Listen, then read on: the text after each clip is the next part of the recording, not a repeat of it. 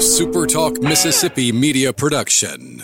You're listening to Sports Talk Mississippi on demand, presented by Pearl River Resort. Escape to Choctaw, Mississippi and enjoy world class gaming, the Dancing Rabbit Golf Club, and Geyser Falls Water Park. Escape to Pearl River Resort. To the junction, in the grove, and to the top. This, this is Sports Talk Mississippi. On your radio and in the game, right here on Super Talk Mississippi.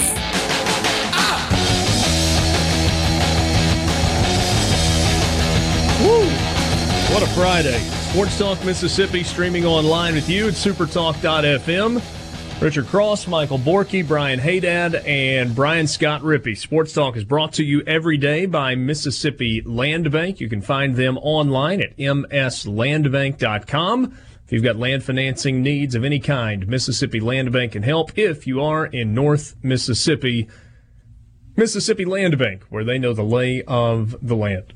Later this afternoon, we will give away a pair of tickets, courtesy of Mississippi Land Bank, to the Ole Miss Vanderbilt football game uh, tomorrow night in Oxford. Major League Baseball is going on right now. The Houston Astros lead the Tampa Bay Rays four to nothing. So Houston trying to jump out to a uh, one game to none series lead over the uh, over the Rays. They are through five innings in Houston. Again, it's Houston leading four to nothing. About half an hour away from first pitch for St. Louis and Atlanta. St. Louis leading that series one game to none after their win yesterday. Yankees and Twins will play game number one, 6.07 tonight. Games on MLB Network. And uh, 8:37 tonight on TBS, Game Two between the Washington Nationals and the Dodgers. Dodgers won last night, big night, big game for uh, Max Muncy for the uh, Dodgers to take a one games to none lead in the series. Um, we were scheduled to visit with Bruce Marshall right out of the gate today, having some trouble catching up with him, and so that may not happen.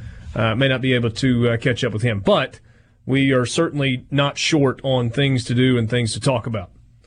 Um, I suppose if you've been living in a cave for the last 24 hours, then potentially you are not aware of the fact that the IHL board yesterday uh, made the announcement that uh, Glenn Boyce was being uh, appointed as the 17th chancellor of the University of Mississippi. They also said that there would be a 12 noon press conference today in which he would be introduced.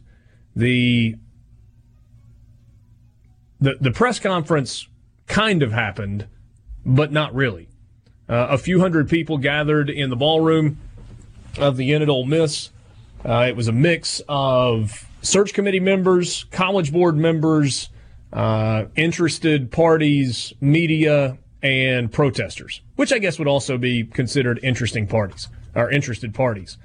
The press conference was scheduled to begin at noon. At about 12:05 or so, uh, Ford Dye, Dr. Ford Dye, who is was the president or the leader of the search committee, uh, came out and tried to kind of bring order to the room. Uh, at that point, the protesters got a little loud and a little rowdy, and there was a little back and forth. And he was asking them to please be quiet. Uh, made the observation that if they could not observe uh, some sense of decorum to allow the press conference and the announcement to go forward, they would be removed. Uh, that got the reaction that you would expect. Um, at that point, he signaled to the University of Mississippi police chief to try and quiet the people down. Uh, there was a little bit of back and forth there. There were two protesters that I counted uh, that were forcibly removed. The first one, not really forcibly. The second one, uh, she tried to kind of pull away. Uh, she was picked up and carried out of the room, and in the process, knocked over the University of Mississippi backdrop. Uh, that's what the uh, cameras were supposed to pick up while shooting the press conference. Needless to say, well, not needless to say, so they left the stage area and about 15 minutes or so later returned and the university police chief stepped to the podium stepped to the microphone and said that due to um, disruptions, and I don't know if he said safety concerns or not, that the uh, press conference would not happen. He thanked the people for coming and then dismissed the people. About half an hour ago, there was a conference call that followed a press release from the IHL board saying that Glenn Boyce had indeed been hired to be the next chancellor. And then he spent, uh, I don't know, close to half an hour answering questions on a conference call from members of the media. Was it not that long? 20 minutes or, or so? It was about 20 minutes, and very few questions were actually answered. It was a farce. You listened in, Rippey, to the uh, the entire conference call. I only kind of came in for the uh, the last little bit of it. What was the gist of what was said during the conference call? That there's no spinning this. I mean, they were asked if all eight candidates were interviewed, and they said no comment. It was a confidential process. We didn't release the candidate list, so you know, tinfoil hat off. There you go. Glenn Boyce was asked if he will return the consultation fee because he was again paid $87,000 to consult the search before being hired himself. And he initially said, "No, I don't think uh, I don't think I have any reason to." Then he was pressed again on it and said, "Well, you've given me something to think about, even though I don't think anything was unethical about it." So, very decisive. Uh, there was a question about whether or not he was hiring Chip Pickering, as had been widely reported, and his response was, "This is an exact quote." I'm not sure I can even comment on that. It's a rumor. I guess that answers the question. Wonder what question he thinks that answered. It, it, it, it's. I, All right. I think they just think everyone's dumb. Well, let, us go high level thoughts. I'll maybe let that be your high level thought just for a second. Um, Borky, say what? Um, I was Bruce is calling us. Uh, I don't know that we got time to uh, squeeze in picks at this point, and uh, may have to uh, catch up with him next week. I'll text him here in a little bit. Uh, but kind of, high, level, high level thought from you, Borky. Um, it's it's a shame, really, uh, because as Rippey just mentioned and highlighted, and that's not the only quote from the phone call to announce this decision. That was, um, oh, I mean, an outright lie. It's it's like they're talking to everyone as if everybody that is affected by this in one way or another, whether it be good or bad, the students, the faculty, it, it, they're talking to you as if you are stupid. I don't know if they expect you to buy stuff like that and, and buy that this process was real and buy that he had no interest in it uh, going into it. But even though I like to make fun of the general public sometimes, people are not stupid. And this entire thing is a farce. And no matter how poorly you answer questions via telephone call, uh, they're not changing their mind. They know exactly what happened. Everybody knows what happened. And they still somehow can get on the phone because they're too afraid to uh, speak in front of a group of loud college students. They get on the phone and continue to spin and lie. It just sh- it's a microcosm of the entire process, which uh, from the genesis was a complete sham. And today it played out in front of your face. Yeah, you nailed it. And then I think the the the scene in the ballroom today was indicative of a process that wasn't actually a process and people were justifiably upset. But to your point, a part of the anger is the just kind of audacity to carry out the plan with the rumor, like the, that had been rumored all along. It is basically just an insult, insult to everyone else's intelligence. I mean, they either don't care about the backlash or they think that people are not smart enough to believe that this was a, a complete crock. That is that's literally one of two options here. I don't see how it could be anything else. I mean, read the quotes from this. I'll put the can, can we put the call up on supertalk.fm? I have it recorded. I don't see any reason why we can't. I'll put that on supertalk.fm. You can listen for yourself. I'm not trying to speak for anybody else, but that's what they're saying. That's what they're telling you. They use the word process a hundred times, which is just dripping in irony because there was no process. I've never really seen anything like that today. Granted, I'm only 24. There have been people around this university a lot longer than I have. But it was remarkable. I mean, normally I appreciate people's right to protest, but I think a lot of the stuff sometimes with regards to campus life that some people protest, I think maybe sometimes it can get a bit dramatic and maybe be more about the theater, but I think today was 100% justified. I completely understand why people are angry. When we come back in a minute, uh, I, I sat up late last night and I made a couple of pages of notes, just notes about Dr. Glenn Boyce, notes about the process, notes about the stakeholders, questions that people seem to have. And I want to kind of walk through some of those when we come back. But before we do that, hey, Dad, you're part of this as well. I mean, you live in the state of Mississippi. You've watched a, a president search at Mississippi State that uh, went off with very little fanfare when Mark Keenum was named president a few years ago. I, I am legitimately curious. I know you watched at least part of the attempted press conference today. Your, your reaction from an entirely different perspective than that of ours.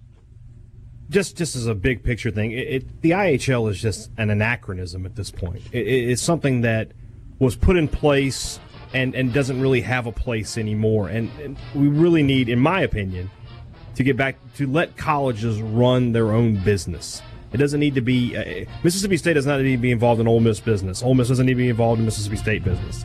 Let the colleges run their own businesses and make their own decisions. And I think I think that's something that's a starting point to avoid things like what happened today. I, yep. I I agree pretty much with everything you said. I think there's an argument that could be made that you could have a board that could oversee Ole Miss, Mississippi State, and maybe even Southern Miss, and then a separate board that oversees the other universities because you're talking about like minded entities. Maybe. I'm not sure that's the best plan, though. More coming up. Back with you on Sports Talk Mississippi. C Spire text line is open. The number is 601 879 4395. One of the best new phones is here, and C Spire is celebrating with a fully loaded deal. Buy the latest phone and get another one free, plus $100 off the newest wearable technology. Learn more at cspire.com. Cspire, customer inspired. Again, 601 879 4395. Um, let me just walk through some stuff. I, I, I, told you if you were with us a few minutes ago, I, I, made some notes last night. I've added to it a little bit throughout the course of the day today, and we'll just kind of walk through some of this stuff and uh, and talk about it. You can send us a tweet at Sports Talk MISS as well if that's your preferred um, method of communication.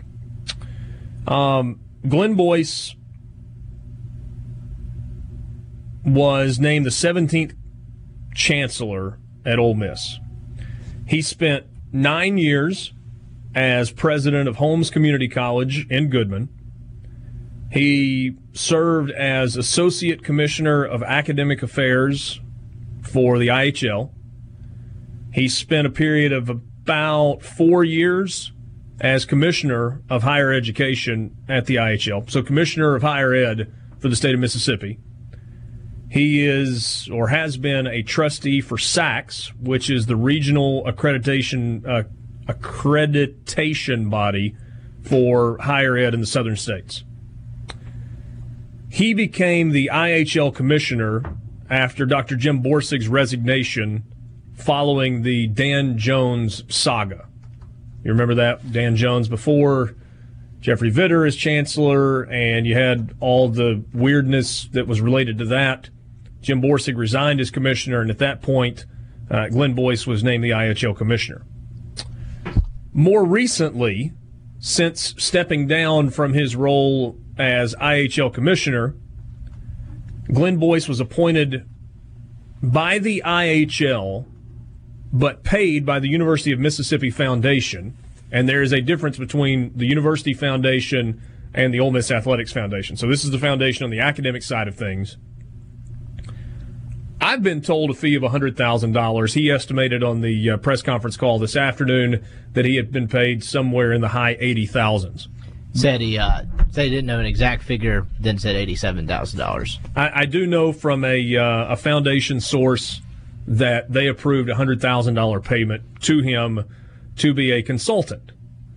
The responsibility that he had as a consultant was to interview stakeholders and potential candidates about the chancellor position. He was supposed to talk to people in Oxford Ole Miss alums, state leaders, business people, and potential candidates. And I guess he did that over about a nine month period. And again, was reportedly paid in the neighborhood of $100,000 to um, fulfill those duties. We got reports last night that one of, if not the first hires that Glenn Boyce would make as chancellor was of Chip Pickering, former United States representative from Mississippi, to an executive level position, likely a vice chancellor position, where his focus would be on fundraising, communications, relationship building, etc. Glenn Boyce was asked about that on the call, and again, the direct quote was I don't think I can comment on that. That's a rumor. I guess that answers the question. Clearly, it answers the question. All right, so what are the concerns here? I want to I want to underscore, underline, highlight, bold print this. Glenn Boyce has an impressive resume and is fairly accomplished in the state of Mississippi in the area of higher education. He has not been a president at a four year university. He has been a president at a junior college, Holmes Community College, and has served in the capacities that we talked about a second ago with the IHL. And so, in terms of being able to navigate his way through the political spectrum, work with the IHL, I mean, good grief, he was the handpicked choice of the IHL. He should be able to handle that. And he's got a record of success in working with universities to try and move them forward through student growth, student achievement, etc. But again, he has not been a president of a four year university. Whatever his accomplishments are, though, are overshadowed by the process or lack thereof. We said a second ago there was no process. There was a process on paper. I just don't know how anybody believes that it was a process that was intended to deliver the results that we were all led to believe it was intended to deliver. That he was a participant in slightly. the process. So even though, just, go ahead, Rick. No, no, go ahead, Borky. Go ahead. I just had a quick thing. Go ahead. Uh, even though uh, he may have a resume that is uh, maybe qualified for the position, he was still complicit in the process. The I air agree. quotes process. So even uh, without all of that happening, there's still a level of taint to it, even when it comes to that, because you know you're supposed to be a leader of of a major public university, the largest one in the state, and yet uh, you were a part of the corrupt process that led you to that position. It's not like this group of people acted and got him there without him knowing about it. Webster's defines a process as a series of action or steps taken to achieve a particular end. So they put a process on paper, as you said, and then completely deviated from it halfway through. And it sounds like went through an own, their own process that they had had cooking for a while that they probably didn't divulge make, make anyone. Publicly. So it looks like they teetered from one process to another to achieve a goal that they likely, if anyone really wants to differ here, probably had all along. So I don't know if you can really call it. Maybe it was a process, but it was a very unsound one, or maybe they teetered between two processes. Well, one but either th- way, it created mass chaos as the result. One, one of the things that's important to know: the IHL has autonomy, and they have the ability to put a process in place, but give themselves an out to change that process, to add candidates, to subtract candidates at their discretion. And clearly, they used that autonomy. I have independently confirmed. I know there have been other news reports of this, and, and I appreciate all the reporting that's been done, but I've confirmed this on my own. And, and so I feel certainly comfortable saying it. Interviews took place in Jackson on Wednesday and Thursday. Those interviews, I know for a fact, five of them happened. One was, well, I know that six of them happened. One was with Cal Mayo, who is an attorney in Oxford. One was with Fred Slabach, who is the sitting president at Texas Wesleyan University. One was with Michael Benson, who is the sitting president at Eastern Kentucky University. One was with Bill Hardgrave, who is the provost, which is the chief academic officer at Auburn. He was formerly head of the Walton School of Business at the University of Arkansas and over the Auburn Business School. I forget who it's named after. Uh, that has been wildly successful in the time that he was overseeing that school. I've also confirmed that they interviewed Jim Barksdale. I believe that that happened in executive session as opposed to in more of an open session where there were some extra people beyond board members uh, that were uh, there. I also believe that there was one more person who was interviewed, but I have not been able to confirm with a second person that that actually happened, and it's someone that's in state government. And then obviously, Glenn Boyce was interviewed as part of executive session after the other interviews were completed. I believe it was after Bill Hardgrave's interview was completed. I think he was the final scheduled interview. The board reached out to Glenn Boyce, asked him to come in and interview. The interview went so shockingly well that within the hour, the IHL made a motion and I have been told voted unanimously. I do not know that for a fact to offer the position to Glenn Boyce as chancellor at the uh, at the university. Um, just a, a side note here.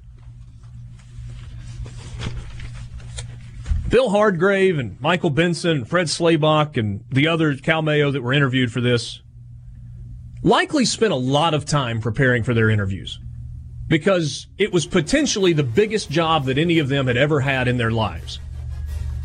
It's just interesting to me that someone who was not prepared to interview for the position allegedly, would come in, would go through this air quotes grilling from the IHL, and would be so significantly better than all of the other candidates who were interviewed that it made sense to almost immediately make a motion to hire him.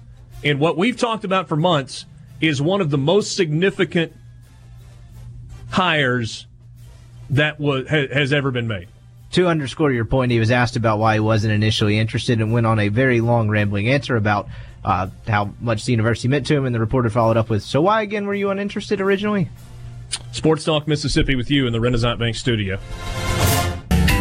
Sports Talk Mississippi with you. C Spire text line is open 601 879 4395. Glad to have you along.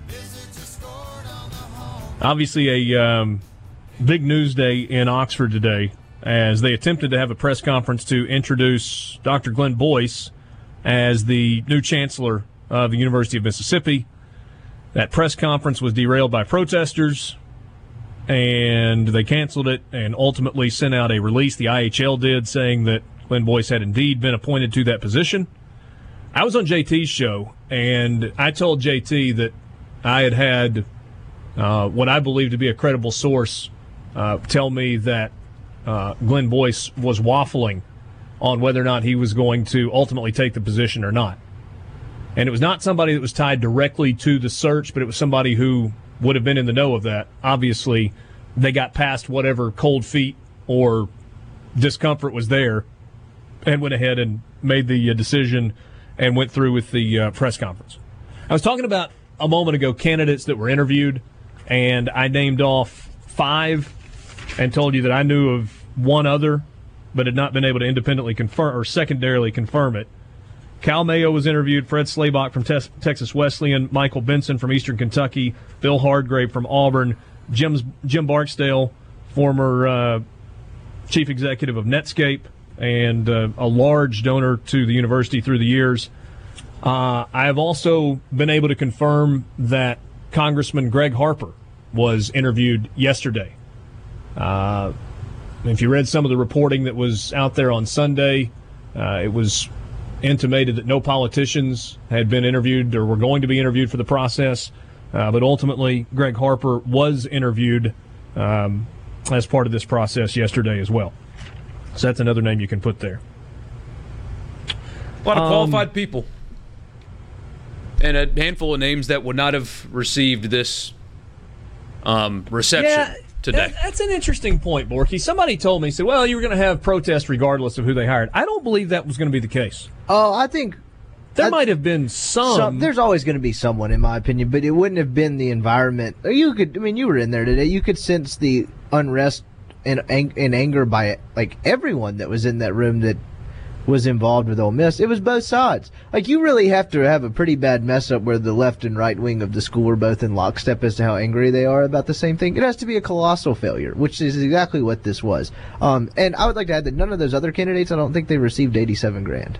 no, they did not. Okay. Um, What do you think about uh, how that press conference shook out? Um, the, Well, the uh, protest that- and all of that. that's a good that question. Borky, that's a good question because I asked someone that I was standing next to today during that press conference. Did they not anticipate that this was going to happen? Because I, it, it's it's hard for me to understand how deeply you would have to have your head buried in the sand to have not seen this coming. I joked with you, Borky, earlier today. We were talking, I don't know, an hour or so ago, and I said that I was going to make myself available. I was I was going to embark on a career change and make myself available with a salary of in the neighborhood of three hundred seventy five thousand dollars a year. Just kind of pulling that number out of thin air to be a communications specialist slash hand raise guy and make myself available to the university on the academic side, the athletic side, and maybe do a little freelance work with the IHL as well. Because the level of denseness that exists that did not allow them to see coming what happened today is mind boggling.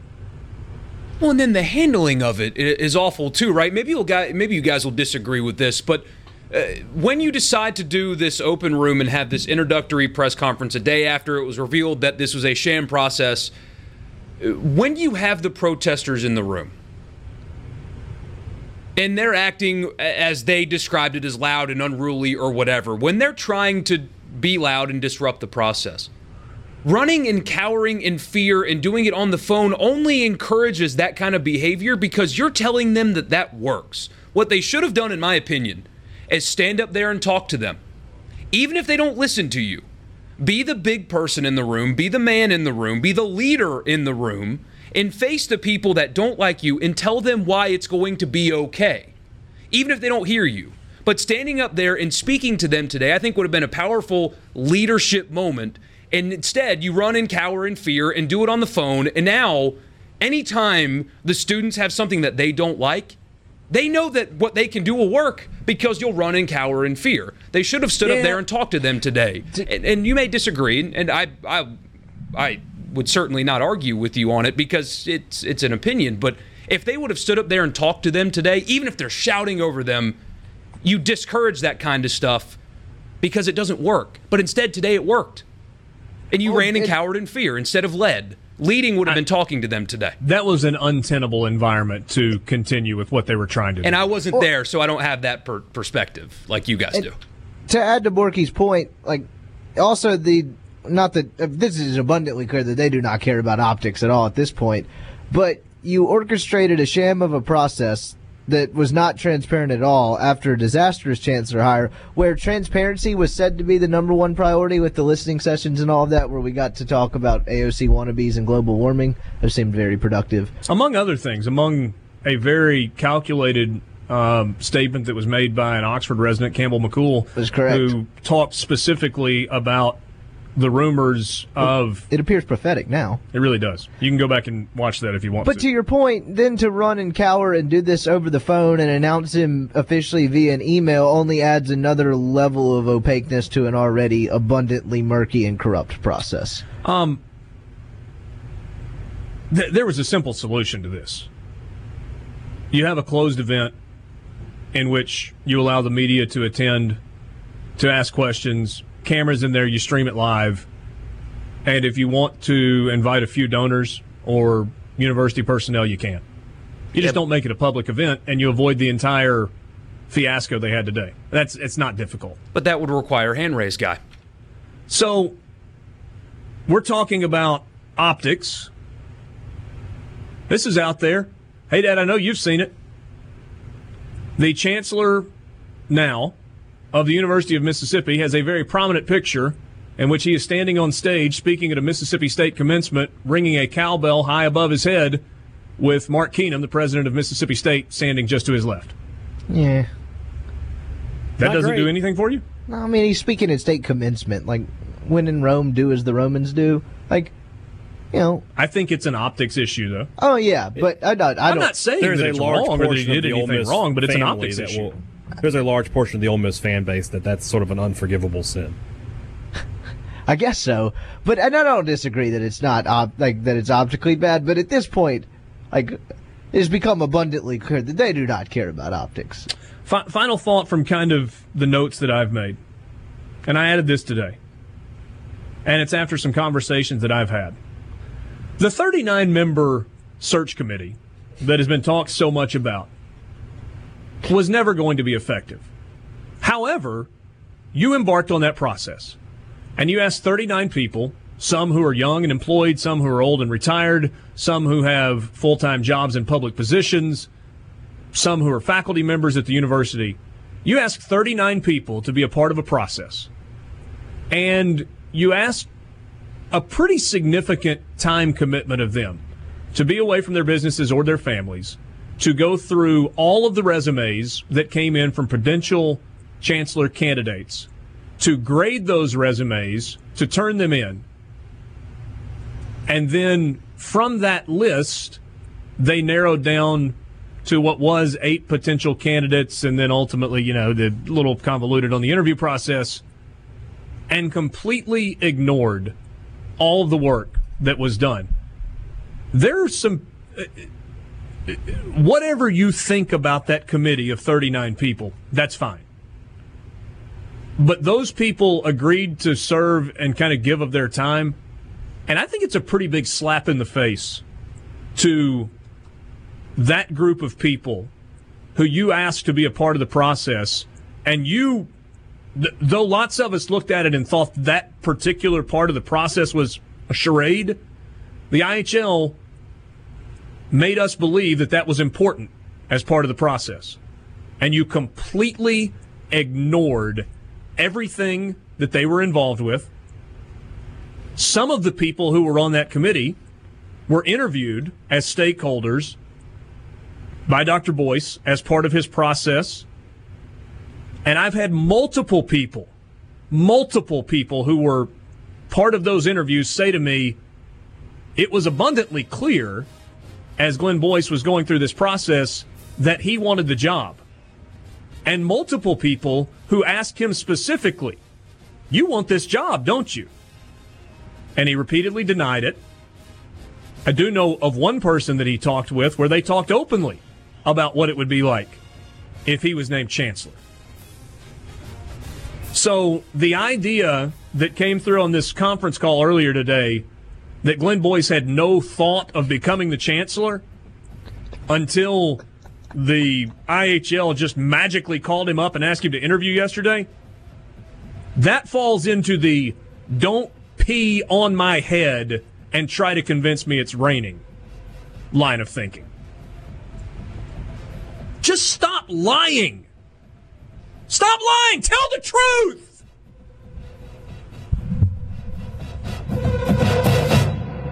Thanks, Borky. I got Sports you. Talk Mississippi with you. Friday afternoon. Yes, I know the name of the show is Sports Talk Mississippi, and yes, I know stick to sports guy, you're frustrated right now.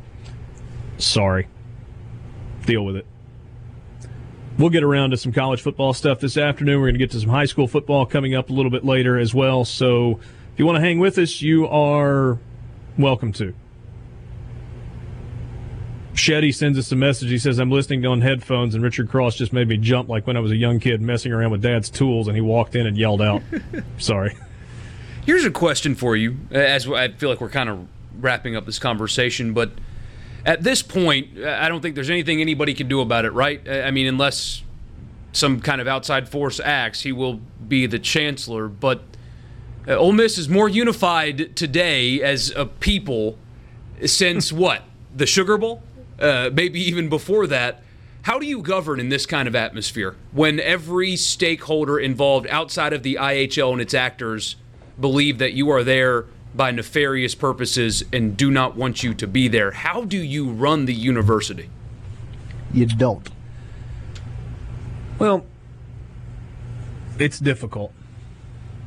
I I used the analogy earlier today that it's like a baseball player who starts the season four for 77 and digs themselves into a hole that just getting to a 200 batting average, getting to the Mendoza line, is an unbelievable accomplishment.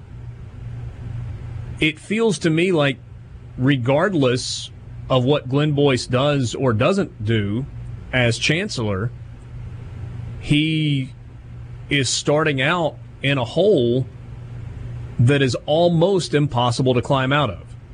I would like to rewind to kind of where we started on this. The the problem that I see with Glenn Boyce being the chancellor has nothing to do with his credentials or his qualifications. No, he has not been a sitting president at a four-year university. But I think he's pretty qualified to fill a chancellor position. But how do you get past the idea of, hey, we're hiring you on a consulting basis after you have retired to go help us identify the best candidate? And then ultimately, you hire the guy that you wanted to go do the interviews. How, how, do you get past that? I, I don't know. It's like an 87 grand signing bonus. Some seniors in the college baseball draft or MLB draft would be envious of that. Some high leverage stuff. And, and so, Borky, to your question of how do you govern, Rippey said you don't. I just think it's extremely difficult. And Glenn Boyce is going to have to make a decision about athletics director in the not too terribly distant future.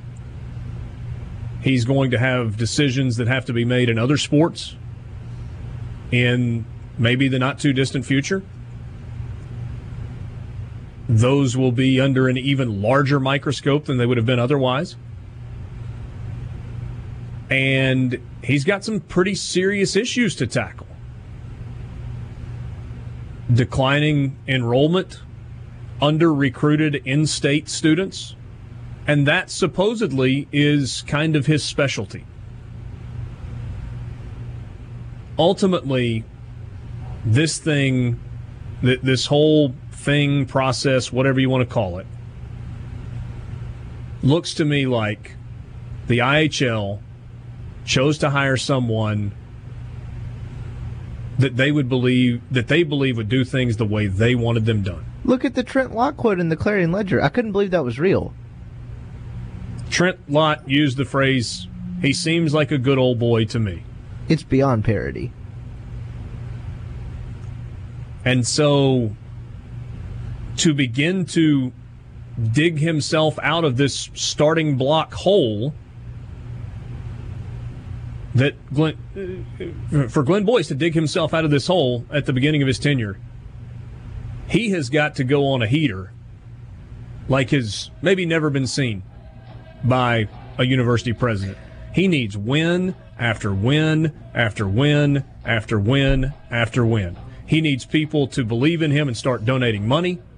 He needs to unite the fan base through whatever decisions he makes with the athletics department. He needs the football team to win on its own. He needs people to feel good and like they're included. He needs enrollment to immediately begin to go up. And that's not something that happens immediately. All of those things have to happen, and they have to happen in abundance and for a long period of time for him to just kind of get back to square one. And that is an incredibly difficult process. We'll turn the page to some sports. We'll talk some college football and some high school football when we come back with you in the four o'clock hour. in the Renaissance Bank studio. Renaissance Bank, understanding you.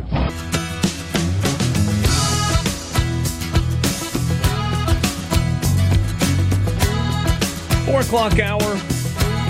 Let's switch gears for a little while. Sports Talk Mississippi with you.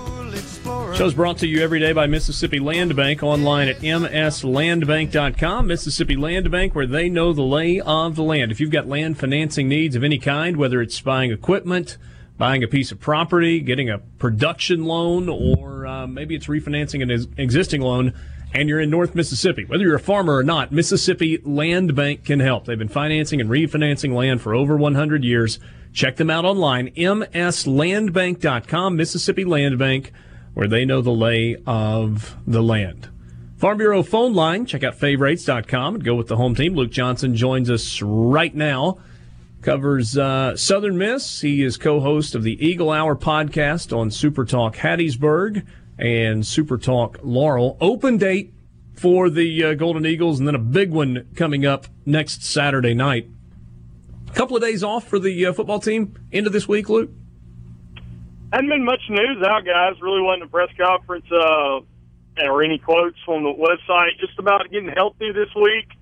Um, there's a chance, good chance, Trivenskey Mosley will be back next week.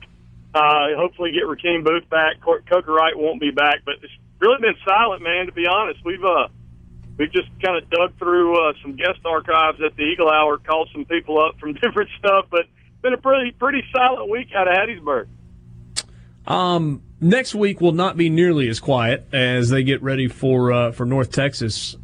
I mean, sitting where the Golden Eagles are right now at three or three and two, it's not make or break for the season, but it does feel like it's going to be a really big game. It's a big game simply because uh, who they are and what they've done at the Golden Eagles the last few years. Um, went back after our Tuesday conversation and just tried to dig in a little more. Um, what's going on with North Texas? You remember Graham Harrell has been their offensive coordinator, and he's out uh, in Southern Cal with the Trojans, and so they brought in uh, a, a new OC named Bodie Reeder. He was out of uh, Eastern Washington the last two years. They were averaging 43 points a game. You thought it would kind of be the same type of offense uh, that they had been running. They are second in Conference USA with 33 points a game, and uh, but Mason Fine's fifth. He's only averaging 258 uh, a game in the passing. Um, they they lost a big receiver in, in week three, uh, so I know anybody concerned about Southern Miss's pass defense. That that's kind of a uh, that's kind of a good thing that they won't be with they'll be without their best receiver. Uh, at the same time, you uh, you just gotta you just gotta get it done. I mean, you, you're you've lost two years in a row to this team and you just feel like North Texas is gonna it's gonna click sooner or later. That's really the big story, regardless of who they've lost. Finding the offensive coordinator really just hadn't found their groove, and so you can't find it next Saturday night. So the Eagles hoping, um, you know, with two weeks to prep, uh, that they can still find North Texas trying to work in a new offense. Luke, you've got some pretty significant travel coming up. How how long is your flight as you make your way to uh, what Southeast Asia? Yeah, headed to South Asia. I'll have a couple flights in the United States, uh, and then when I when I leave, it's about depending on what kind of wind we got. It could be as short as 13. It could be as long as 14 and a half. As short well, as 13. Well, but I mean, at least you're sitting in first class in those those pods where the, you know lay flat with a bed and you get a couple of meals and you know they they bring the warm towel for your head and you get pillows and all that stuff, right? I'm sorry, um, no.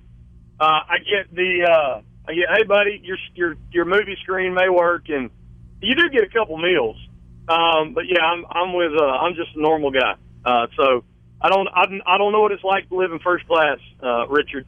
I'm sure Hey Dad knows a little more about that. Borky, I think, was born into that lifestyle. Rippey oh. maybe also, but but uh, yeah, just normal guys for me in the back. But you know, when you when you got that long of a flight, you kind of stay up, watch a couple movies, try to get on uh, Eastern Hemisphere time zone, so that when you when you land, uh, you're you've tried to beat a little jet lag. It's pretty hard though.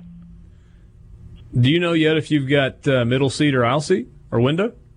Well, I, I do have some a few privileges, so I, I got a little leg room. I, most of the time, I go aisle unless it's a long flight, and then I get window and, and got a little leg room and just curl up and pass out. There you go. Do you have trouble figuring out how to get comfortable? Like there are times when I'm so tired when I get on a plane that I just kind of throw my head back and I'm out. But then there are other times where it's like I'm kind of trying to get to sleep and it's like I can't find a spot where I'm comfortable. Um, I just kind of stick my head. If I'm in the window, I kind of just stick my head on the window, load up on the pillows, and I mean, you're going to wake up in, in an hour and a half, two hours anyway.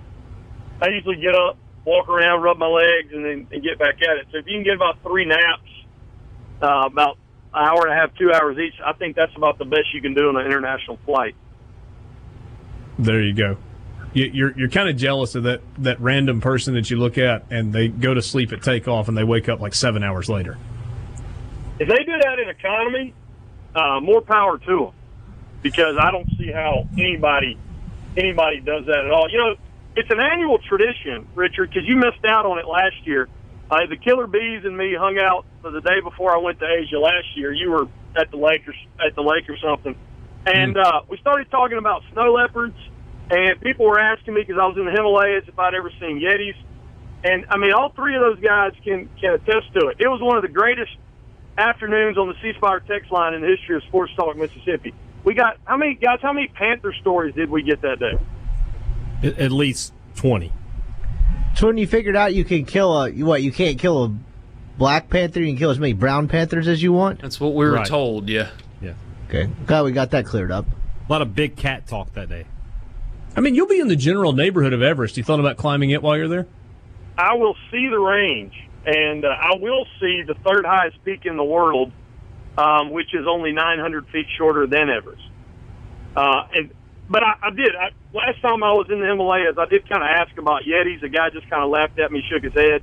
But I have met a man that killed a snow leopard, and whether or not that was uh, wh- whether that took place or whether not it's that was illegal, I think the statute of limitations has run out on it because he was a really old guy. So what's the third highest mountain peak? Is that Kangchin Jun? Kanchenjunga. Yeah, okay. I was close. Kachinjunga. kind of on the Chinese Nepal India border. And uh, but yeah, when, when you're flying, when there's a there's an in country flight that I'll be taking, and you can just look to the left, and you can see the the, the range that Everest is in. I mean, you're at thirty thousand feet, and they're eye level with you as you look out. It's pretty amazing. There you go. Only uh, K2 and Mount Everest are taller than Kachinjunga. Well, Luke, we always appreciate your time. Hope you have a uh, safe trip and look forward to talking to you when you get back, my friend. Sounds good, guys. I'll bring you on something. See you later. That'll be great. Bring me a mountain. I'd like one of those in my backyard. It doesn't have to be Kachinjunga. I mean, it could be like uh, Makula or uh, Cho Oyu. Those are a little smaller. What about Mount Woodall? I'll bring that back for you. Thanks, Luke.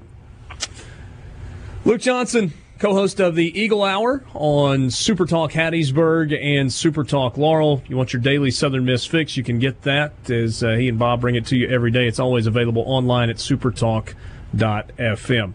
Uh, a lot of stuff coming from you on the C Spire text line 601 879 4395. Uh, Jeff says, I thought Luke was overseas right now. Is this live? It is live, and he is not overseas. He is about to leave and make that uh, that trip. Um, we got some high school football games to look at. Had some games last night uh, across the state. Fall break for um, quite a few schools, and so uh, if you had two teams that were going into fall break, they might have agreed to uh, play on Thursday night and get a little bit of a jump on the weekend. Did you guys have fall break growing up? I did No. not know. It was not a thing. I would have been on board with that.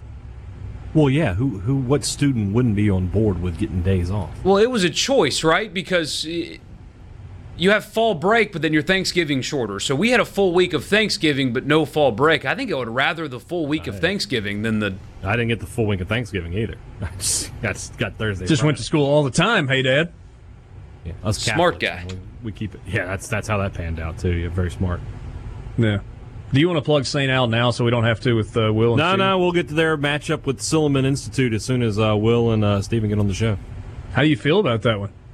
Man, they had a big win last week taking down Copiah Academy. Big win. That was that's very. What's exciting. the uh, what's the line on this game tonight? Uh, I'm getting I'm getting St. Al at six and a half. Getting or giving up? Uh, uh, they're they're giving the they're uh, they're giving the points. They're Road game? This one. Sure, I don't know. I don't. yeah, It's a road game. Yes. You think they'll ever put high school football on the books? I mean, they do the Little League World Series, God, that'd be way too easy for people to get to. But this Little League World Series is up there. I think that's a uh, a really bad idea. Bad idea. I agree. Yeah. But Sports 12 year Talk Mississippi with uh, with you on this uh, this Friday afternoon. Jump into the high school world when we come back with Will East and Stephen Gagliano. That's when we continue in the Renaissance Bank studio Friday night during the high school football season. What's up, boys? I'm ready for high school football as kind of a break. Yeah, absolutely. Uh, I concur. I concur. Let's just get St. Al and Silva. Silliman. What? Sylvan. Silliman Institute. I'm glad you guys said it so I couldn't get the pronunciation wrong. I was worried about I think that's that. how you pronounce it. I, you're you're you're. I'm not 100. percent Uh, we'll, we'll go with that. Uh, a big win for the Flashes uh, last week, 35-7. So they're three and three, two and zero in the district. So or in the region. So I think District play when it matters. right.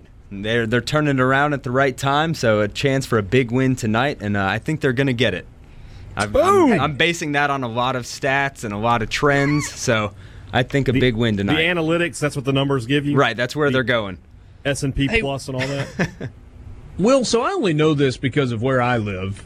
I know that Oxford and Lewisburg, which is a DeSoto County school, uh, both in 6A, have fall break, and so they moved their game up to Thursday night. Did we have a lot of that last night? No, we. I, I only know of two or three other games that Okay. were going on. Uh, There were yeah. There, I think yeah, I've got scores from one, two, three, four, five, six. Oh, it was more than I thought. Okay. Yeah. Yeah. There's a that, I don't one in think that was Jackson, right, planned. with Provine and Callaway. Yeah, Provine uh, won that one 26-23. So Provine's uh, seven and zero on the season. There you go. What um what do we need to be looking for tonight? Well, I think the game of the night is is Petal and Oak Grove. I mean, it's it. You know, rivalries have a couple of reasons why they're born. You know, maybe they've been playing for centuries, or maybe they're in the same division, so they just play each other year in year out, and it becomes a rivalry. Or maybe they've played in big games in the past, and that kind of created the rivalry. Or maybe it's a location thing. You know, they're just close to each other. Uh, Petal and Oak Grove, they tick all those boxes. They're about 15 miles apart. You think about it in in Mississippi, some schools travel as far far away as two hours to play their nearest regional foe. Uh, they've played in big games. Both teams have been in the state championship game the past couple of years. Uh, they're in the same region, uh, and they've been playing forever. So this game is just over the years has become one of those classic Mississippi high school football rivalries. Oh, and by the way, it's got a revenge factor going in there because Oak Grove beat Petal twice last year. This season, Oak Grove's the one behind the eight ball. They lost last week to George County. Uh, team we'll get into in just a second. Uh, and then they, they lost a, a, a non-regional game before that, and they're kind of trying to they're trying to they're struggling just a little bit.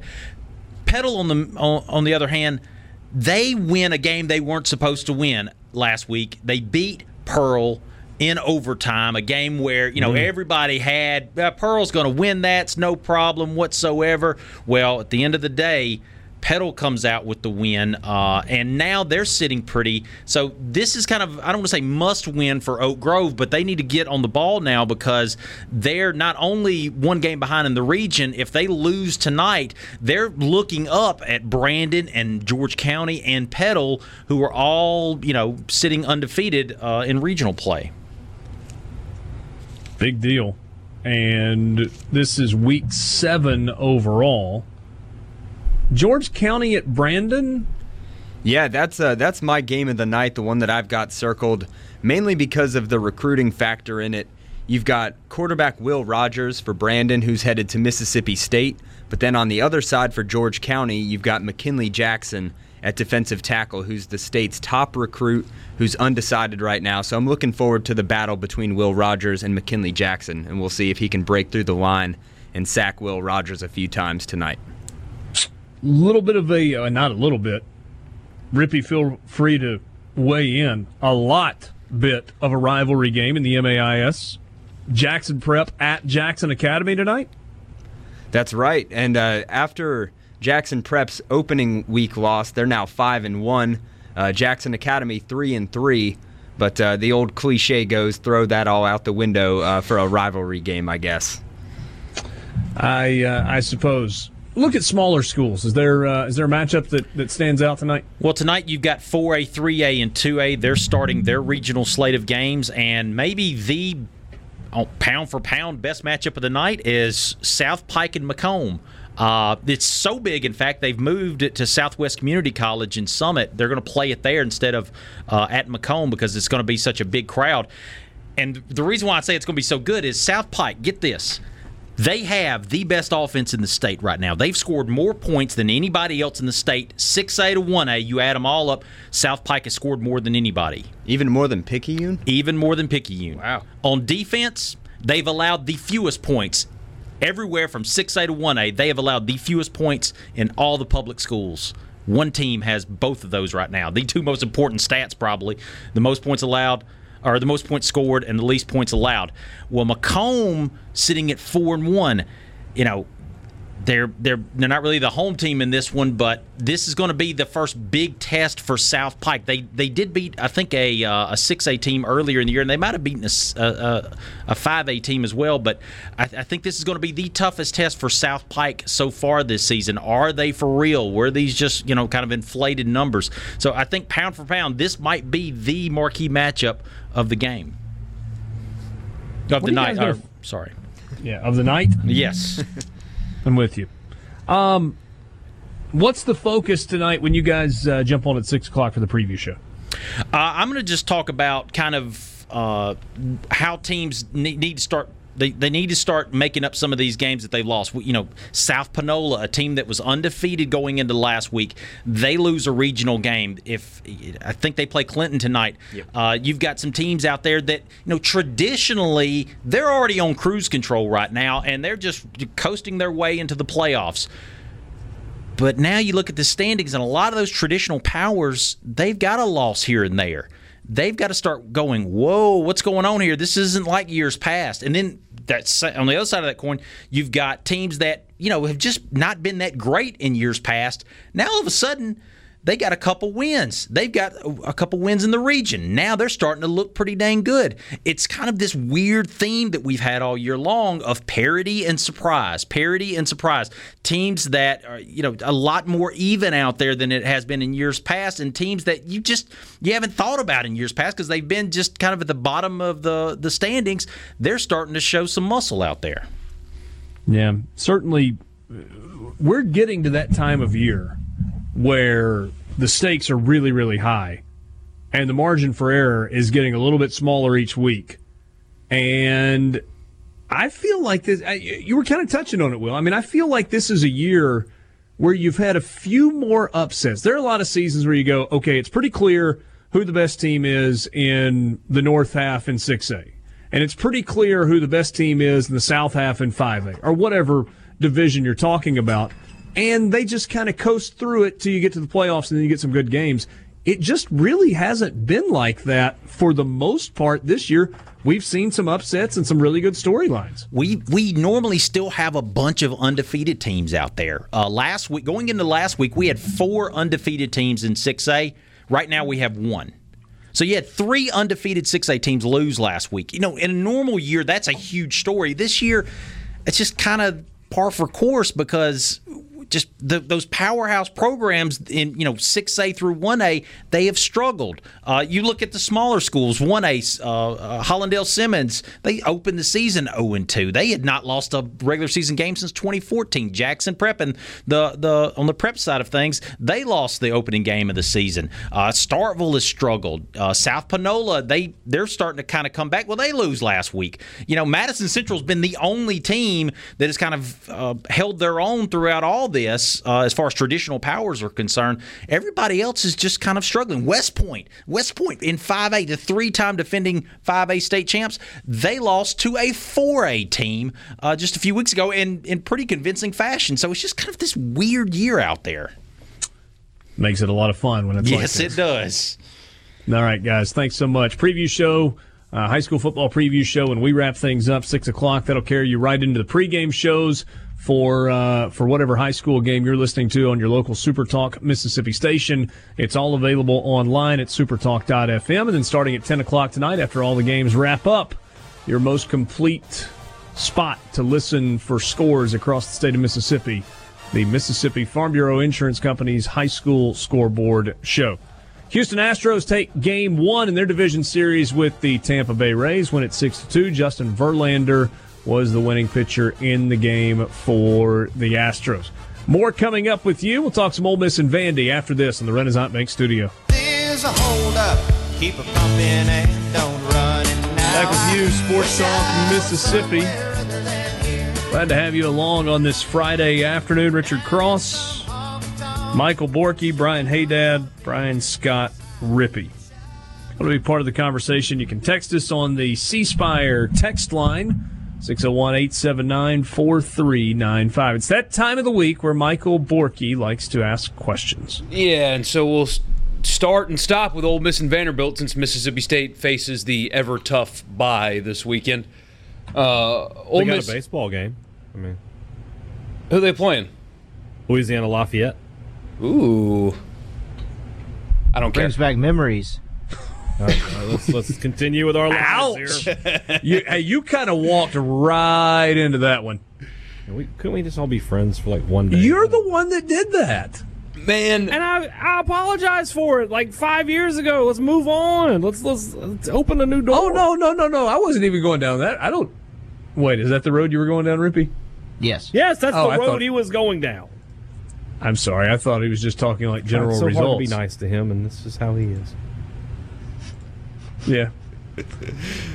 uh, Sorry, Borky. Carry on. oh, it's all right. This that was probably better than this. Ole Miss absolutely has to do what if they want to beat Vanderbilt tomorrow, Make Riley Neal look like Riley Neal and how do you do that? by not allowing him to set four career highs like the gentleman named Chase Garbers did from Cal. Um, that's probably the key for Ole Miss, just general going forward when they play pedestrian quarterbacks. Kelly Bryant's probably a little bit different beast next week, but you know Kellen Mond does not look very good. There's some winnable games on their schedule if they are improving offensively, like some people think, but they really don't stand a chance if they make you know if they if they let Riley Neal have the amount of success throwing the ball as Garbers did, or even the kid from Selah. So if you can make the pedestrian quarterback look pedestrian, they'll have a chance. Because I don't think they can. I don't think Ke'Shawn Vaughn can beat them by himself. Ole Miss has been pretty good against the run. What was the question again? Ole Miss absolutely must tackle well in order to beat Vanderbilt tomorrow. And I suppose that that could kind of be tied into what Rippey's talking about. Um, but even when you allow guys to make catches down the field or on swing passes or on underneath routes, first couple of games of the year uh, against Memphis and against Arkansas, Ole Miss tackled well. They had very few missed tackles. That was not the case against Southeastern Louisiana, and certainly it was not the case um, against. Uh, excuse me, certainly was not the case against Alabama last week. Uh, you're dealing with a different level of talent on the Vanderbilt roster than um, newsflash you were last week with Alabama. So you got to make tackles. I mean, guys catch the ball, wrap them up, get them to the ground, and don't allow eight yard plays to turn into 37 yard plays. You do that, I think you probably got a chance because I think Ole Miss's offense is going to score some against Vanderbilt. Fair enough. And then uh, before we get to the, get to the other one, do you think everything that's gone down last night and today is going to create kind of a weird atmosphere at the game tomorrow? It, it's SEC football, right? People are going to turn that stuff off and care about the game. But do you think there's any kind of residual nonsense, maybe stuff, people demonstrating in the Grove or whatever to make for kind of a weird day tomorrow? Yes, but don't think it affects the players much. What will affect the players is presumably the very sparse crowd. Um, yeah, I mean, I think there'll be some stuff going on on campus probably leading up to the game. I don't know how widespread it will be, but I think once people get into the stadium, they're for the most part going to turn that stuff off and focus on football. As long as you don't roll the guy out there on the field and give him a microphone like they do at other places when they hire new people. Um, That's true. I can't imagine affecting the team much. I know you weren't insinuating that, but Matt Luke's probably sitting there like, man, this has nothing on 2017. You know who is going to be there tomorrow? Patrick Willis. Patrick Willis. Um, really nice reception last night honoring him. Uh, he's being inducted into the National Football Foundation College Football Hall of Fame in uh, in December. So he will be awarded his plaque on the field. I think he's the tenth Ole Miss player inducted into the uh, into the uh, College Football Hall of Fame. Langston Rogers has done. Uh, Langston Rogers has done a lot of really good things through the years for the Ole Miss athletics department. Uh, you know, the foremost historian on Ole Miss football in particular. But the job that he has done getting Ole Miss players nominated and kind of through the process to be college football Hall of Famers, I think is his most um, most glaring accomplishment. Uh, he, he's just been really, really good in uh, in that, and it was kind of neat to hear Patrick tell some stories last night. Uh, you know, kind of talk about his recruiting process. He desperately wanted to go to Tennessee, and uh, said when Tennessee told him that um, they had a couple of other linebackers and they just weren't convinced that he was an SEC caliber player, that it really hurt him, and he was uh, was riding back to Bruceton, Tennessee, and had some tears that welled up in his eyes, and uh, his dad looked over at him and said, "Look." Said, You can't change that. He said, Why don't you wipe those tears away and go play for a school that's going to give you the opportunity to go beat those guys? And uh, he got to play against Tennessee, uh, I think, once in his career. Um, Matt Luke told the story. He said uh, he coached Patrick, or, or was on the staff that, that coached Patrick at Ole Miss for, I guess, a couple of years. Or maybe it was a year. And then ultimately went to uh, Tennessee to be on David Cutcliffe's staff on the offensive side there. Arian Foster came up to him and said, uh, Coach, nice to meet you. Glad to have you here. I sure do wish you'd brought that linebacker who had the club on his hand. Huh. I thought I thought that was a pretty good story. Uh, that uh, a guy as accomplished as Arian Foster said, "Man, we sure would like to have him on our team." Um, so pretty uh, pretty, Pretty neat good. story. All right, Need so to find out if he's still got some eligibility. He was talking to Mike McIntyre when I walked in. It kind of was the reception was getting a little later, and I said, uh, Patrick, I don't know if you know this or not, but I think Coach McIntyre, if uh, you feel up to it, will find a uniform for you tomorrow. Patrick said, "No, have you seen how big those guys are? I don't want any part of that." He is uh, he's slimmed down a little bit in his post playing days. Oh, I'm sure. So, all right, Bort, what you got? Oh, and then the the opposite. What can they not do to win the game tomorrow?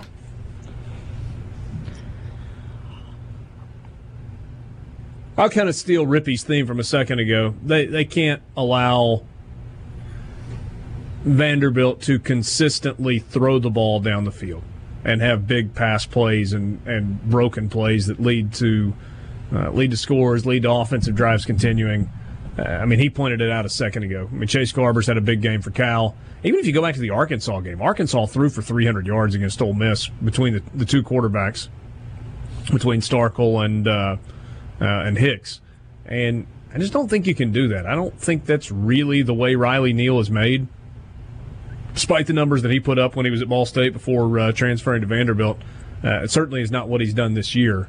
And uh, I don't think Ole Miss can allow him to go out and throw for 375 yards and expect the results to be good.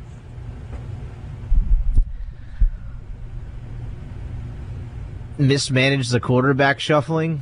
I don't really know exactly what that entails, but at a certain point, whoever's moving the ball the best, you probably want to stick with them. I get if it's Corral that's every down, then you know mixing in Plumlee with the package, but it's vice versa, and it's Plumlee, you probably just got to go with it. I don't really know how that's going to work out. I'm not insinuating anything, but like, don't sacrifice offensive production for trying to get both guys looks. Yeah, I mean, so if like for example, if Corral starts and he uh, goes the first three series and they don't move the ball and, and they don't score, and then Plumlee goes in and runs them right down the field, don't even mess with the, mess with it anymore. Just ride him. Yeah, because if they lose this game, you're talking about an entirely different conversation as far as the trajectory of the program. Or you could blame it on Glenn Boyce. You also got vice versa, though. I mean, if you know, regardless of how you feel about John Rice Plumlee, if Matt Corral goes out and plays well and he's moving the team offensively and having some success through the air, you, you got to ride. Yes, sir. Ride that, right? Sure, but I think there's still a package to use his feet, even if Corral's playing well. Like That's probably Taysom the Hill. ideal scenario. Yeah. He's playing regardless, right? Uh, no matter what capacity, he is coming into the game at some point to line up and just run the option a couple of times, I even think if they- Matt Corral's having a l- game of his life. Yeah, I don't. I, I honestly, I was been surprised with the way this has kind of progressed throughout the week. As far as them, I, I mean, I knew they'd be tight-lipped, but the indecisiveness and the equal splitting of reps, I just, I don't know. I think either way, you're going to see both of them play. I guess is the best way I could describe it. But yes, even if Corral is playing, you're going playing well. You're going to get Plumlee some to utilize his feet. It's just too dynamic not to use in some capacity. So there you go. What have they got to do? What can they not do? We will bring Mississippi State back into that conversation next week when Hey Dad will join us from good old Rocky Top. You excited about that trip? Yeah, never been. Sports Talk Mississippi with you in the Renaissance Bank studio. Renaissance Bank, understanding you.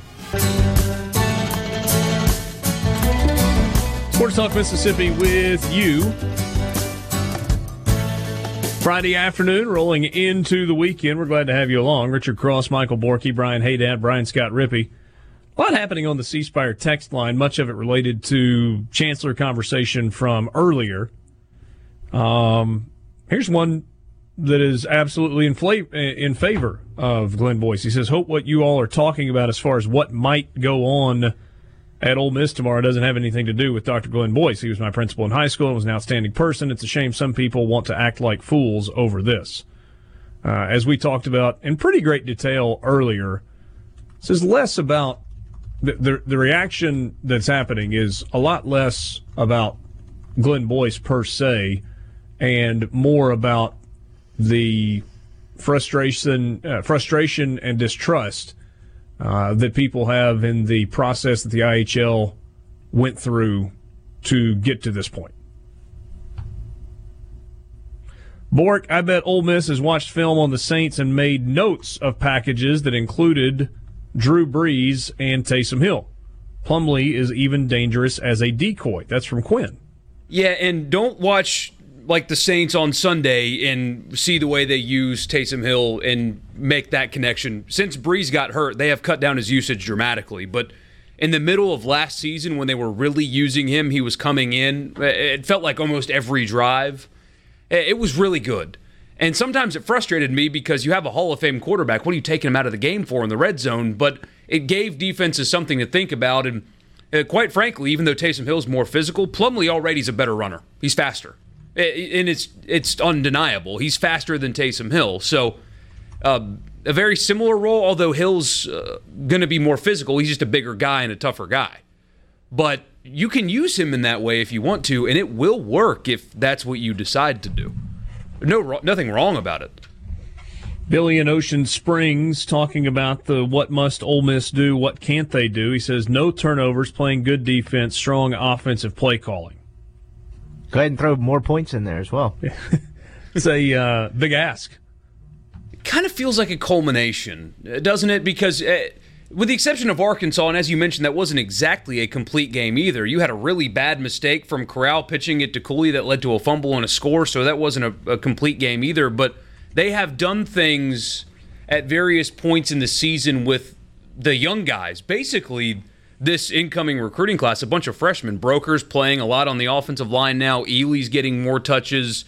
Uh, in the secondary, you're playing younger guys, stuff like that, where especially with the way they played in Tuscaloosa, at least offensively, you could have a culmination of all of those parts and they actually put together a complete offensive game.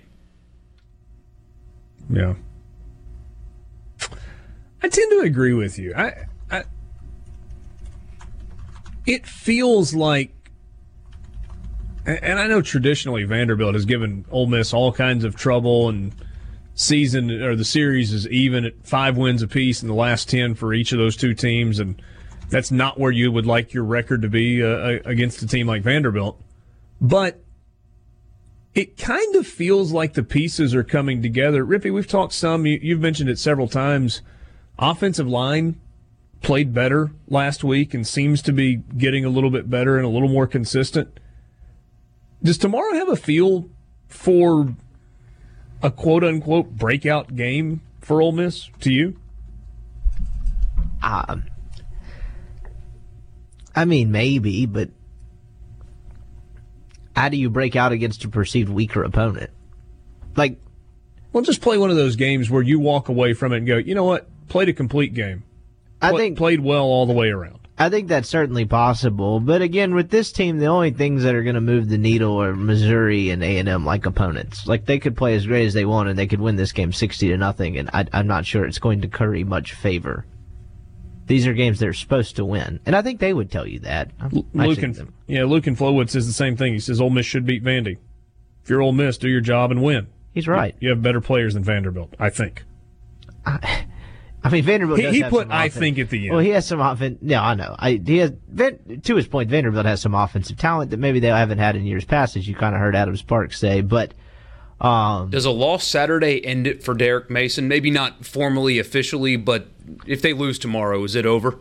No, because I talked to Sparks about this on the on our podcast, um, and there's some winnable games out there. I mean, he's made a bowl game Adam Sparks from the Tennessean and not Larry Sparks, formerly the interim chancellor. That is correct, or any other Sparks you want to, uh, maybe it came in, popped into your mind. I'm talking about Adam Sparks of the Tennessean, and he is not the chancellor of Ole Miss. Um, but I guess he could try. I don't know what they paid him to conduct the search. Anyway, not the, not the point, not the point. Um, but there's some winnable games on Vanderbilt's left on Vanderbilt's schedule like the ship. It becomes hard to see them going to a bowl game, but they still got UNLV, South Carolina, Kentucky, East Tennessee State, and Tennessee. They could still finish five and seven, and he'd probably be okay. But again, his job security is one of the more intriguing like things in the SEC to me because that's such a strange job. Got a uh, text that said breakout against Vandy. LOL. It wasn't. we didn't I use meant. breakout. It was culmination. Those are two different uh, things. I, I, I think I used the phrase breakout, but I didn't mean in the standpoint of all right. This is the day they become an unbelievable team. So maybe a poor choice of words on my part. Culmination, complete game. I think that's kind of what you're looking for.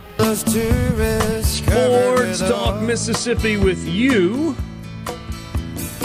Rolling into the 5 o'clock hour. Welcome to the weekend. Richard Cross, Michael Borky, Brian Haydad, and Brian Scott Rippey. Sports Talk brought to you every day by Mississippi Land Bank online, mslandbank.com, Mississippi Land Bank, where they know the lay of the land. If you've got land financing needs, Mississippi Land Bank can help. They've been financing and refinancing land for over 100 years told you earlier, we've got a pair of tickets to give away for the Ole Miss Vanderbilt game. And if you are interested, listen up. Trivia question for you right here. It's not going to be a terribly difficult one. You should text on the C Spire text line 601 879 4395. 601 879 4395. The answer of this question. Texas the answer. Got a pair of tickets for you that you can pick up tomorrow in the Grove, um, where we uh, we do the pregame show on the radio. In terms of passing yards and receiving yards, give me the quarterback and the receiver that in the same game had the most yards passing and the most yards receiving in a single game for Ole Miss against Vanderbilt. Name of the quarterback and the wide receiver that threw for the most and caught for the most in a single game against Vanderbilt. Text it to the C Spire text line. First person to get the right answer, we will give you the ticket. 601 879 4395. It is time for the College Football Fix. College Football Fix is driven by Ford and your local Mississippi Ford dealers. Log on to buyfordnow.com. Find out why the best selling trucks are built Ford tough. You can stop by your local Mississippi Ford dealer and test drive one today. Forky, if I remember last year, I was pretty good on our picks. You were I think I was great last kicking- year. Like I was kicking along at about 70% last year. You ended up in the high 60s, if I remember correctly. Like it was a gambler's dream. This year, all four of us are below 50% for the year in our picks against the spread involving SEC teams. Rippey and Borky are tied at 48% for the year. I come in third at 46.8%. And hey, Dad, you're terrible. That's why I don't gamble. 38%, hey, Dad. That's less than four out of 10 correct. Yes, it's, it's, it would be 38 out of 100. Uh, yeah. Bet Yeah, with your head, not over it, kids. I'm, For the I'm with record, you. I'm 63.5% on NFL picks this year. Just saying. This is why nobody's going out of their way to give me a gambling podcast, even though I know nothing about gambling. There you go. All right, so let's make our picks. Our picks are brought to you by Pearl River Resort, the Golden Moon Casino in Philadelphia. Stop by the sports book at Timeout Lounge next time you are in the area. But uh, it's not just the sports book. You've got great gaming. You've got fantastic golf. Two golf courses there at uh, Dancing Rabbits. Uh, sorry, Dancing Rabbit. Uh, you got uh, great dining option, including uh, options, including Philip M's. Got the water park, live music, a lot of concerts that are coming through. Just a lot of good stuff going on at the Pearl River Resort. So whether it's a a couple's getaway, just you and your special someone, maybe it's a guy's trip, maybe it's a ladies' trip to uh, get away and hit the spa and hang out. Uh, whatever it is, you should um, absolutely, absolutely check it out. Let's make some picks. Utah State at LSU. LSU is a 26 and a half point favorite. Borky, lead us off. Utah State scores at an impressive clip, under two minutes per, per scoring drive, but at the same time, it's a different animal with LSU, and those quick possessions lead to a big score differential. So I will take LSU in the points, although it might kind of be funky early because Utah State's really explosive. Okay. Hey, Dad. Yeah, I mean, you said Utah State scores at an impressive clip. So does LSU against good teams. So give me the Tigers, and I'll give the points. Okay. Rippey? Auburn, Florida. No. LSU, Utah State. Uh, wrong Tigers. I'll go LSU. See, this is where I get into a bind because it's like, okay, if all of us have gone the same direction, it feels like it makes sense to go the other way.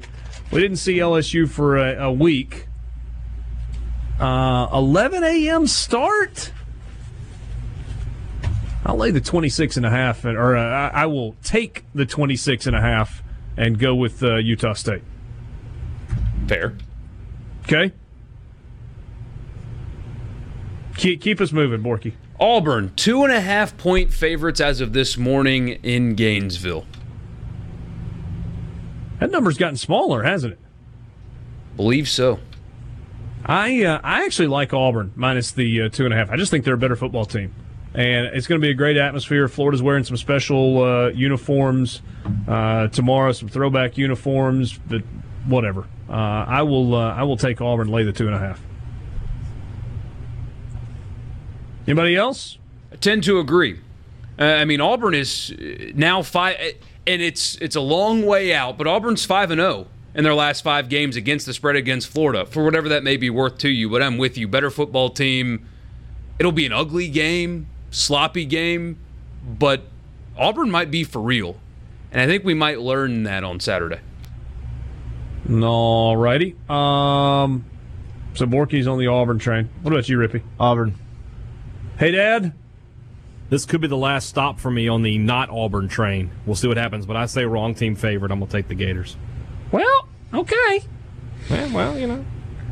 Whatever works for you. Uh, Troy is getting 24 and a half at Missouri tomorrow. Rippey, lead us off here. I know nothing about Troy, Missouri. Okay. You know, limited knowledge for me on Troy. I do know that they scored a bunch of points in their game against uh, uh, against Southern Miss. I tend to think though Missouri at home probably makes sense. I'll uh, I'll lay that big number uh, a little begrudgingly and uh, take Missouri.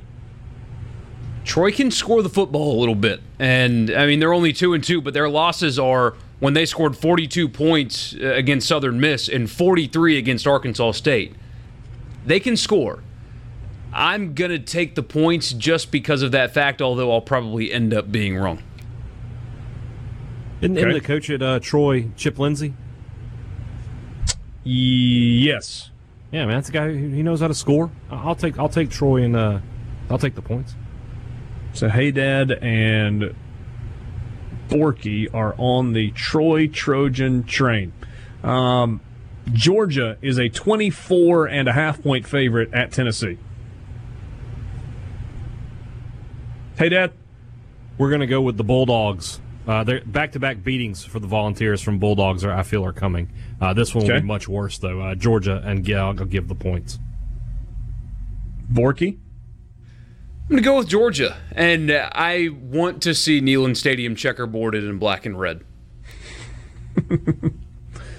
I don't know if they'll have enough there to actually pull that off or not. We'll see. Uh, Rippey. Georgia. All right, I'm lone wolf on this one as well. I uh, I don't know why. Just a weird gut. Maybe last stand for Tennessee. We'll see. I think they certainly lose the game, uh, but I could see this one like 35-14 I'll take uh, I'll take the 24 and a half uh, for Tennessee at home. And then the last one, Vanderbilt uh, plus seven at Ole Miss. So tomorrow night, Ole Miss the favorite at home, laying the seven points. Um, I'll take Ole Miss in this one. I think Ole Miss wins it by double digits. Rippey. Yeah, I'll actually go Ole Miss this week as well. I think they're probably better than Vanderbilt. Um, if they can figure out the quarterback thing, I think they'll win by seven. Hey, Dad, where are you on, on this one? Ole Miss having a bad weekend. It's going to get worse. Vanderbilt, and I'll, t- I'll take the points. Are you win. like wrong team favored? Vanderbilt's going to win? I think Vandy's going to win this one. I took Vandy on the podcast on uh, on Tuesday. What's the uh, what's the rationale? Just curious. I mean, I just I don't think either one of these teams is very good, and I, I just am, I'm going to take Vanderbilt. They've had a little success over Ole Miss the past couple of years. I'm going to go with the Commodores. Borky? Uh, Plumlee, Corral, I don't think it matters. I think Ole Miss will win this game and do it rather comfortably. All Beginning right. of the end for Derek Mason. So we got Hey Dad as the Lone Ranger taking Vanderbilt plus the seven. I'm all by myself on Tennessee plus 24 and a half. Uh, all by myself on Utah State plus 26 and a half. And Haydad is all by himself uh, with Florida plus two and a half as well. Those are your picks brought to you by the Pearl River Resort Sportsbook at Timeout Lounge. This is Sports Talk. Sports Talk. Mississippi. Woo! I say, sports fans. Now, here's more on Super Talk Mississippi. All right, Rippey, what band is this? Bucket. Alabama. Uh, Sports Talk Mississippi with you on this Friday afternoon. Hey, Dad, let's talk some Bulldogs for a second. No football really to talk about right now, yeah. but yesterday, basketball media day, you hung around, saw practice, talked to some players, talked to Ben Howland. And then today was a, a baseball day as well. So let's kind of take yeah. those one at a time. Let's go to basketball yesterday. Uh, overarching storyline, stuff that stood out to you. What you got? Well, first, it wasn't media day. This was just uh, we were just supposed to meet with Howland, and uh, he he's, he was kind enough to say, "Hey guys, if you want to hang around, watch practice, talk to players after, you can." We still have another day coming up, but we'll get to talk to all the players. Uh, mm. Let's talk about the the big issue first. Nick Weatherspoon uh, finally real live confirmation. He will miss the first 10 games of the season. I don't believe there's an option to pick and choose games. There's not going to be a situation where State goes to that tournament out in Myrtle Beach, wins the first game, and is playing Villanova that they can just bring Nick off the bench. He's not going to play until uh, the game down in Jackson against New Mexico State. So he's out. Tyson Carter will slide over to the one. uh, and DJ Stewart likely to start at the two, who's a redshirt freshman, uh, a guy they thought about taking the redshirt off late in the year last year, but you know when Nick was out, but decided to keep that on them, so he's got he's still got his four years. Uh, true freshman Iverson Molinar will back up Tyson at the point guard, so a chance for him to get a lot Where's of he valuable from? minutes. How about that name? Uh, he's at California. Okay. Great name, right? for a point Iverson? Molinar. Iverson. Yeah, Iverson is his first name. What a great name for a point guard. Uh, and he was at practice.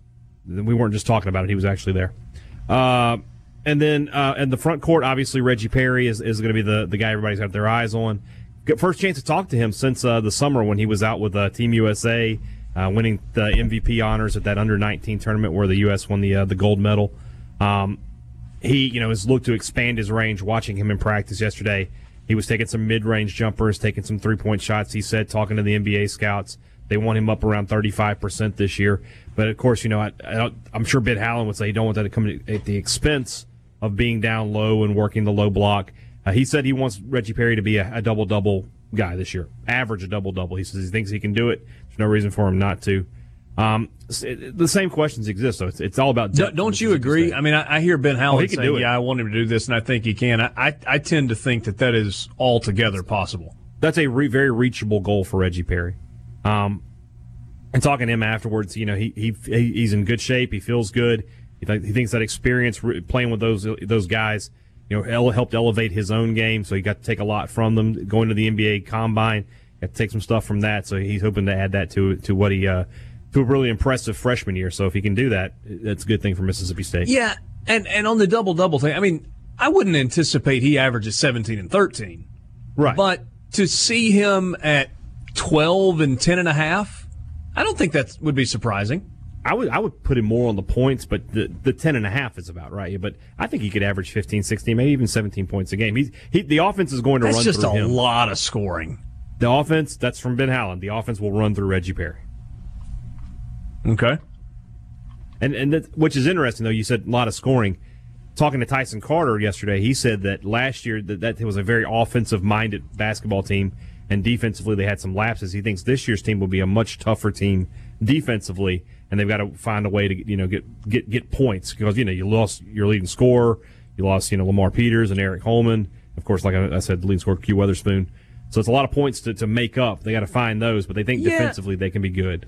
And, and I would ask, you know, kind of in, I hear what you're saying about, okay, offense is going to run through Reggie Perry.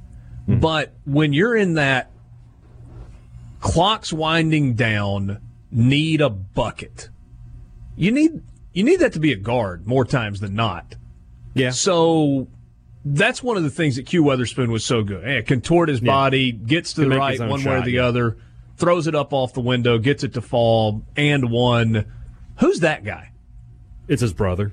It's going to be Nick when, when he gets back into the lineup, uh, working as the point guard. Not a very traditional point guard. Sort of like uh, if you can remember back to been that Jamont kind of Gordon. scorer, though, has he? He, he he's more of a driver than a shooter, I would say that. But his shooting percentage was up last year when he when he got suspended. He can he can do a little bit of both. He can be that combo guy, and uh, but just from a in terms of physical strength and being able to get to the bucket, I think it's more you know Q was sort of very fluid, like you mentioned, he could contort his body. Nick can just get to the bucket. He can just drive and, and be aggressive, and he's got the strength to do that. So, like I said, he's not a very very traditional point guard by any stretch of the imagination, but he's he can be effective. Uh, he can shoot the ball. He can drive. And then you know he's going to have some options out there on the wing with Carter when he's at the two. Robert Woodard, who I think is sort of like the X factor for this team. He if he takes a big jump, and I think he, he's got a big, I think he's got a very high ceiling. Uh, if he's really good, this this he this team can be really really good. Yeah. He certainly looks the part. Does he look any different than he did a year ago? I don't know how he could look a whole lot different. It's it's funny you mentioned that. Howland just went on this rant about him. Uh, he, he looks like a Greek god. I've never had a player this ripped in 37 years of coaching. He said, you know, he was just like, you, you should see this guy. And now we were like, okay, he, he's built great. And it was just funny. I don't know. One of them, maybe you had to be there kind of thing. But he said that Woodard's in, in supreme physical condition. Yeah. Supreme physical condition. You like that? Yeah. Yeah. Um, Iverson Molinar, according to the website, is originally from Panama City, Panama, Oh, there you go. and then All did right. prep school in California. Do you ask if there's an exhibition game on the schedule we don't know about? There, there are two exhibition games on the schedule. They will play Okay. TCU uh, at the Smoothie King Center, uh, which will be pretty cool and a good experience for the guys to play in an NBA arena. And then there will be a game. I think this game is going to be at the Hump against South Alabama, and uh, proceeds from that game will go to benefit the farmers here in Mississippi who uh, suffered through all that the really bad rain we had all spring. Mhm. A lot of crops lost. That- spring. yeah, that will that money will go to benefit them. That's cool. Yeah, I thought so too. Yeah. Nice, uh, really nice gesture. Uh, So, the, so their front. exhibition games are against actual power, you know, programs or D one programs. They're, they don't have a, uh, you know, Division three team or anything like that coming in, which they, they have in the past. That they, those will suffice for exhibition games. Um, if you missed it on the podcast, Hey Dad had a uh, he and Joel Coleman had a long conversation with uh, Jake Mangum that was on Thursday. Yeah, it's about an hour and a half, hour something like that. Listen? And, uh, I, I got through almost all of it. I think you had finished talking to Jake, and I tuned you and Joel out at the end. I appreciate that. I don't mean it in a bad way, but no, I was uh, mowing the No. grass yesterday, and uh, It's and I listened yeah. to the majority of it. Good. Yeah, I thought I thought Jake was. I mean, he had a lot to say. He had a lot to say. He did, uh, and some interesting perspective that was uh, was there. Um, so using that kind of as a bridge, if you missed it, you can go back and, and check it out online or uh, download the Thunder and Lightning podcast. You get Rippey's podcast as well, the Rebel Report, the Michael Borky show, and uh, of course you got Borky uh, coming uh, up with you on Sunday morning for uh, Sports Sunday here on Super just Talk Mississippi with Real quick, Stephen I want to I want to thank all of the listeners of the Thunder and Lightning podcast. We went over one million listens since I, I came join Super Talk back in August of uh, 2018. So thanks, guys. I really really appreciate it. It's crazy because there are so many very smart media people that want to say that move, you know, working for Super Talk's a bad thing, but huh, that doesn't make any sense, does it? Well, one million listens. I, I was Yeah, I was how about proud that? Of Yeah, that, that seems like a lot of people, you know. But you know, Super Talk's bad and evil, so can't believe that Um, worked. All right, so on the baseball front, uh, chance to talk with uh, Chris Lemonis today. Yeah. Spend some time around there. What's the story? Uh, healthy. You know, the team's as healthy as you can want it to be at this point. You know, they got to get these. Uh, they're playing two. It's 14 innings of baseball. They're going to basically split it into two seven inning games tomorrow against Louisiana Lafayette, and that's free admission if you're in Starkville this weekend. You want to watch some MSU baseball. You do that. JT Ginn not likely to pitch. I think they said Christian MacLeod is going to get the start uh, in, in this game, and they'll sort of take it from there. Uh, we talked to Ginn. He said he's you know he's he's feeling fine. They're just you know being careful with him, and that's to be expected. Um, and then you a lot of young guys will will get reps in this. The guy names that keep coming up. Oh gosh, uh, Logan Tanner's name has, has been brought up a few times. Brandon Pimentel, who's a JUCO transfer, they expect to challenge at, at first base, is a guy you'll you'll see this weekend. And of course, all the, regular guys: Rowdy Jordan, Tanner Allen. You know, there's still a good nucleus of guys back here. Uh, I think it's more about replacing leadership than production. Than, than for, in, in my opinion, you know, who's going to step up to make that big play now that Jake Mangum or Elijah MacNamee are gone. Uh, Foscue got to talk to him a few weeks ago. I don't know how much of a jump he can take because you're talking about a second baseman that hit almost 20 home runs last year. I mean, is he going to hit 400 with 25 home runs? That seems unlikely. But if he can just match last year's production, he'll be really good. Westburg, Westburg had a, a good summer out in the summer league and, and, and tweaked some things with his swing. I mean, he was red hot to start the season last year. He really cooled off, but he feels like he's got a lot more consistency at the plate now. And Tanner Allen, uh, he's just Tanner Allen. Yeah, I think he's going to do well. Jake Mangum predicted him to lead the team in hitting uh, on, on that podcast we were talking about. Congratulations to Richard Reed from Grenada, who has won the Ole Miss Vanderbilt tickets courtesy of Mississippi Land Bank. I had a bunch of responses on the uh, trivia question. The answer most passing yards and most receiving yards in a single game for Ole Miss against Vanderbilt. I, I kind of tried to play a trick on you. It was just last year. Jordan Ta'amu, 35 of 52, 457 yards. A.J. Brown, nine catches, 212 yards, and a touchdown in the ball game. Richard Reed from Grenada was the winner. Richard, I will uh, text you in just a minute, tell you how you can pick up your tickets, courtesy of Mississippi Land Bank, where they know the lay of the land. A SuperTalk Mississippi media production.